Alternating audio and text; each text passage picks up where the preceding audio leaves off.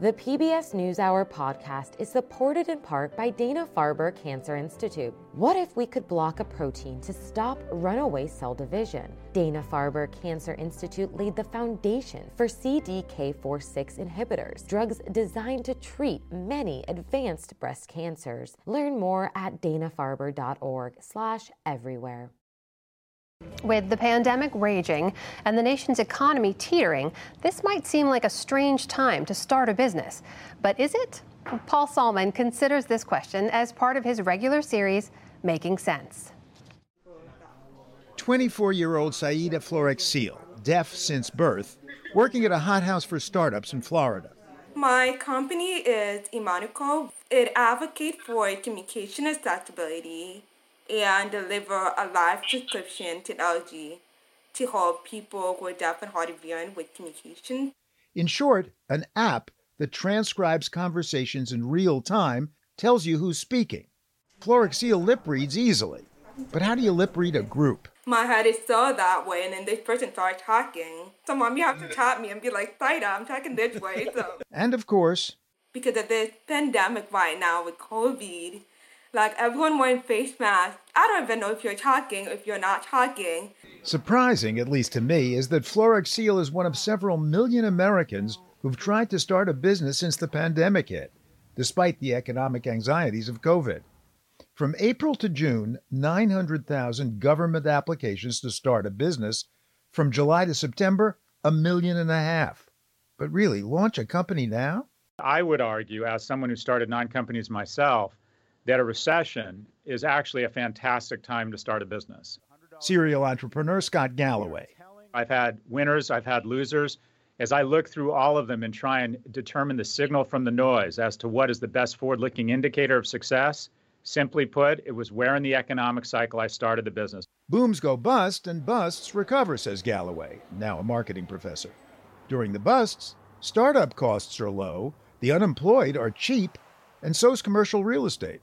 This building used to be a church built in, I believe, the early 1940s. In Veneta, Oregon, Annie Molnar gave me a tour of the Emporium, a brand new marketplace for local artisans. Right here is my product line. Molnar, who sells soaps, partnered with Aida Kamilich Lowe, who sells artisanal foods and bakeware. They rented this building for less than half its price pre COVID. The building had been vacant and we came in. It was perfect timing. We can't block this off. Just down the road, Amy Wells, her husband Cameron, and business partner Chris Archer are turning this abandoned site into Arable Brewing Company at $870 a month with an option to buy and, crucially, no overhead. We aren't up against the same struggles that a lot of the other businesses out there are up against right now because we don't have to serve the public currently. We don't have to worry about any of the lockdowns. And of course, they're betting on a post bust upswing, says Cameron. If everything works out well with the vaccine, I don't think it could work out any better because people are going to be, you know, tired of being in uh, socially distanced in their house for a year or and, and then some. In other words, pent up demand for bellying up to the bar. Now, if you're thinking it's a long shot for folks who've never run a business to start a brewery or a craft store during a pandemic, how about the hurdles Saida Florexiel has faced since childhood? I've never thought like one day I'd be able to do something like this. I was not like other students, you know, I had to spend extra time at home learning how to write, learning how to speak clearly. I spent hours, years going to speech therapy, learning how to pronounce my name. Florexiel is saddled with student loans, car payments, but with so many lips impossible to read because of masks these days, she's hopeful. And in addition, one thing I've learned is that a lot of big companies started during the recession. So why not take that opportunity? On the other hand, oh my gosh, I don't think I'm crazy for doing this. Now, some would say Florexiel is crazy. Pandemic aside, half of new businesses fold within five years. And starting a business in America has become more and more dicey for decades, as even Scott Galloway acknowledges. For the last 20 or 30 years, it's actually a very difficult time to start a business. Reasons one is the increasing market dominance of mega companies like Amazon. Apple and Google, says Galloway. It is very hard to get funding in an environment that is controlled by huge, dominant, invasive species. So I would argue that it's this continued march of monopolies that, if you will, is taking all the oxygen out of the room for small businesses. There's a second reason entrepreneurs often balk.